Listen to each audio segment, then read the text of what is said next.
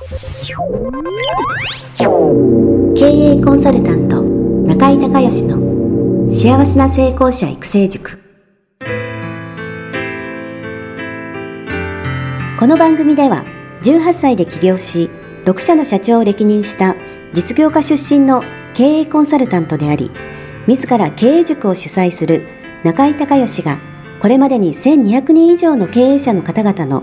経営相談人生相談に答えてきた。脳科学心理学とマーケティングを活用した独自のノウハウでビジネスと人生のバランスの取れた幸せな成功の実現をお手伝いします。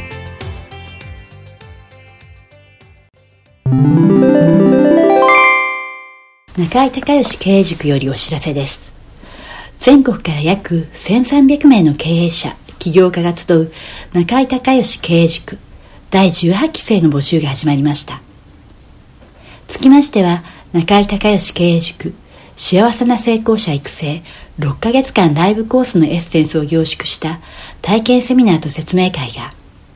2019年2月7日木曜日の東京を皮切りに大阪名古屋におきまして開催されます。リスナーの皆さんは定価1万円のところリスナー特別価格5000円で受講していただけます。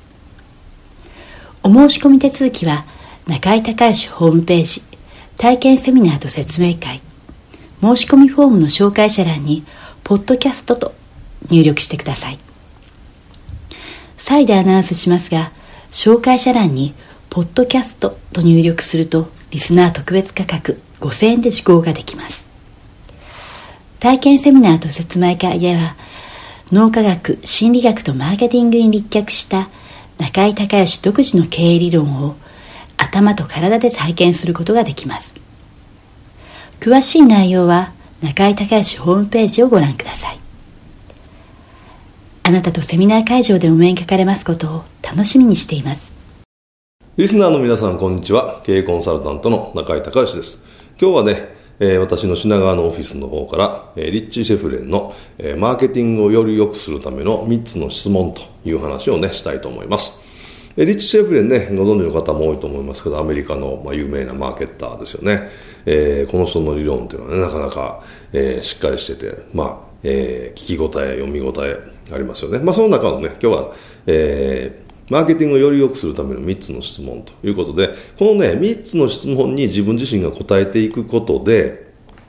あの、自分の、えー、まあ、マーケティングや、それからまあ、セールスですよね。まあ、そういったことの、えー、改善がね、えー、できてくると思いますので、え、この3つの質問はね、え、常に、え、特に、まあ、新しい商品出した時なんかはそうですよね。え、新しい商品サービス提供するときに、え、これを事前にまずやっておくといいと思いますし、今ね、え、やられてる、え、商品やサービス、まあ、特にその主力商品ですよね、についてはこの3つの質問で、え、見直しをね、されて改善されると、えー、売上がね、もっと楽に伸びるんじゃないかなと思います。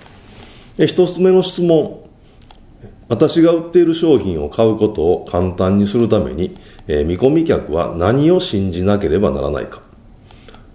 私が売っている商品を買うことを簡単にするために見込み客は何を信じなければならないかと、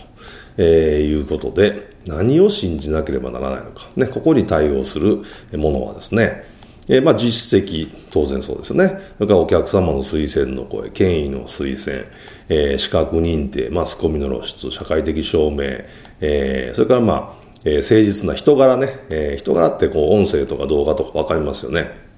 それから、まあ、リアルもちろんそうですけども、それから、えー、多くの情報をね、発信する。そして、えー、技術の場合はその技術の良さを証明する。まあ、こういった対応策がね、えー、あります。私が売っている商品を買うことを簡単にするために見込み客は何を信じなければならないのかと。いうね、え、今、え、事例いろいろ言いましたけども、まあ、やっぱりできるだけ多い方がいいでしょうね。うん、いろんな切り口、角度から、え、そういうね、え、信じる、え、部分というのをね、信じてもらえるような部分、まあ、あったことないわけですからね、まず初めはね。え、これをやっぱりしっかりと出していくということが大事かと思います。では、二つ目の質問いきます。私が売っている商品を見込み客が買わない理由は何か私が売っている商品を見込み客が買わない理由は何かこれ二つ目の質問です。えー、事例を挙げていくと、そうですね、そもそもあなたを信じていない。これは先ほどの、えー、一番の私が売っている商品を買うことを簡単にするために見込み客が何を信じなければならないかって、この対応ですよね。えー、これ必要になってきます。で、そもそもうまくいくと思っていないね。えー、あなたはそう言うかもしれないけど、自分はそのイメージできない、うまくいくっていうイメージができないっていうね、えー、こういう方のためには成功事例を提示してあげる必要があります。それから、えー、自分の問題と思っていない。ね、え、その話ってあなたの今してる話って私あんま関係ないわ、そんな困ってないしみたいなね、そういうことだと思うんですけど、これはちょっと対面でないと難しいですけど、質問によって問題を明確化してあげて、気づいていないね、顕在化していない潜在的な問題、えー、これをね、ほっとくと、え、将来、近い将来どういうひどい目に遭うのかということをね、え、自分で分かってもらわないといけないので、えー、ちょっと、えー、カウンセリング的なね、要素が必要になってきます。それから、もっと良い商品があるかもしれないと思っている。これはね、競合の情報を提示してあげないといけないですよね。人って、そのお客さん、見込み客っていうのは、あの、知識、情報が売り手よりもね、買い手の方が圧倒的に少ないですから。なので、これは競合の情報を提示してあげる。それから、言ってることが理解できない。ね。これも対面で質問によって何が理解できないかを確認してそこを解説してあげるっていうことをしないと、全部が全部ね、この売り手と買い手の知識の差の話今しましたけど、こう自分のペースで自分の感覚で喋ってると見込み客の人は知識そのものが少ないですからね、えー、もしくはレベルが低いので、えー、そのことに対してちゃんとねその人の認識できるレベルでお話をしてあげないと、えー、いいものかどうかってねわからないということですそれからえー、費用対効果と合わないと。で費用対効果が合うことを証明する。これ数字をね、小さく見せるっていうね、えー、方法論がいいと思うんですけど、例えば歯医者さんのね、えー、長い塾歯医者さんの塾生さんが多いんでアドバイスいつもしてるんですけど矯正治療って金額結構高いじゃないですか。まあ安くても100万高かったら300万とかね、まあ、その症状によりますけどするじゃないですか。で普通の人はなかなかねそんな100万とか200万300万出せないけどでも歯って、えー、一生ね その歯で噛んで必要じゃないですか。でそれを今から例えば、えー、小学生のえーまあ、10歳のお子さんだったら例えば80まで自分生きてね自分の歯で噛むとしてあと70年あるわけでしょ？で70だから、えー、例えば300万でも300万割る、えー、70割る1年365日ですから割る 365×1 日3食食べるとしたらまだ割る3なんですよね。で、ちょっと今計算機がないので分かりませんけど、多分1回あたりにしたら、ね、もうすごい、あの、何十円というコストになるはずなんですよ。だからそういうふうに、あの、費用対効果がね、今300万高いと思うかもしれないけど、ね、長い目で見たら全然安いんですよって。ね、えーそれよりその歯並びが悪いのを直さないことで、えー、こんな損失、こんな損失、こんな損失がありますよっていうのを、えー、言ってあげるってね、これ非常に大事なことだと思います。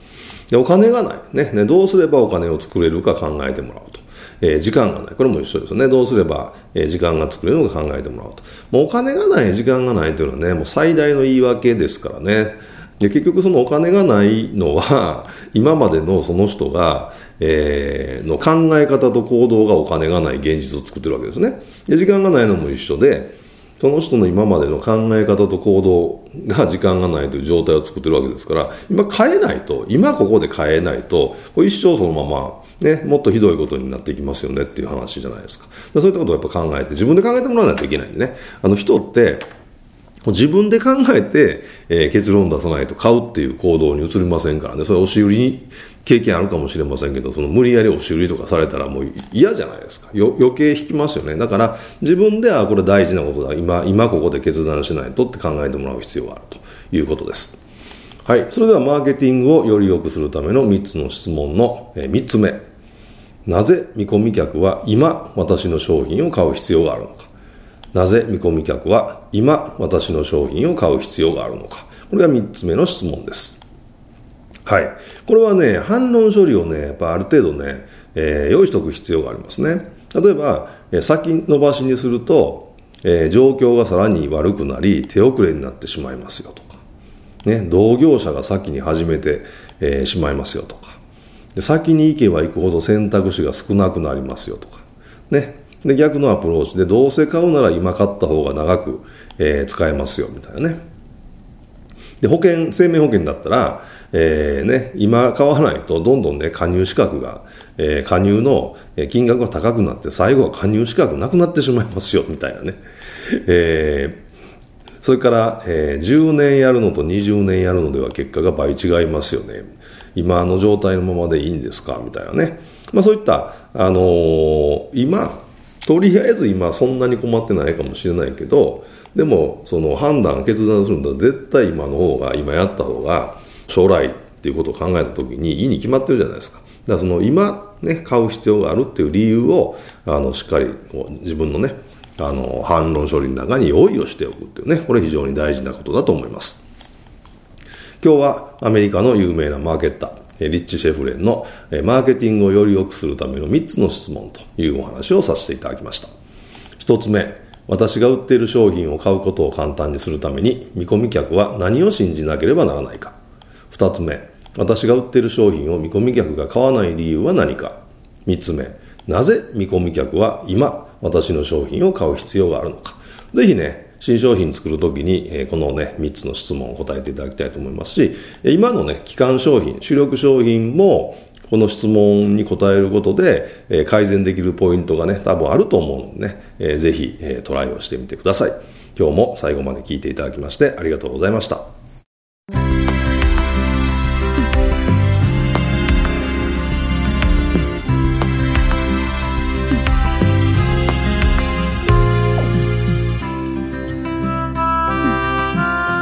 番組はいかがだったでしょうか？あなた自身のビジネスと人生のバランスの取れた幸せな成功のための気づきがあれば幸いです。なお、番組ではリスナーの皆様からの質問をホームページの受付フォームから募集しています。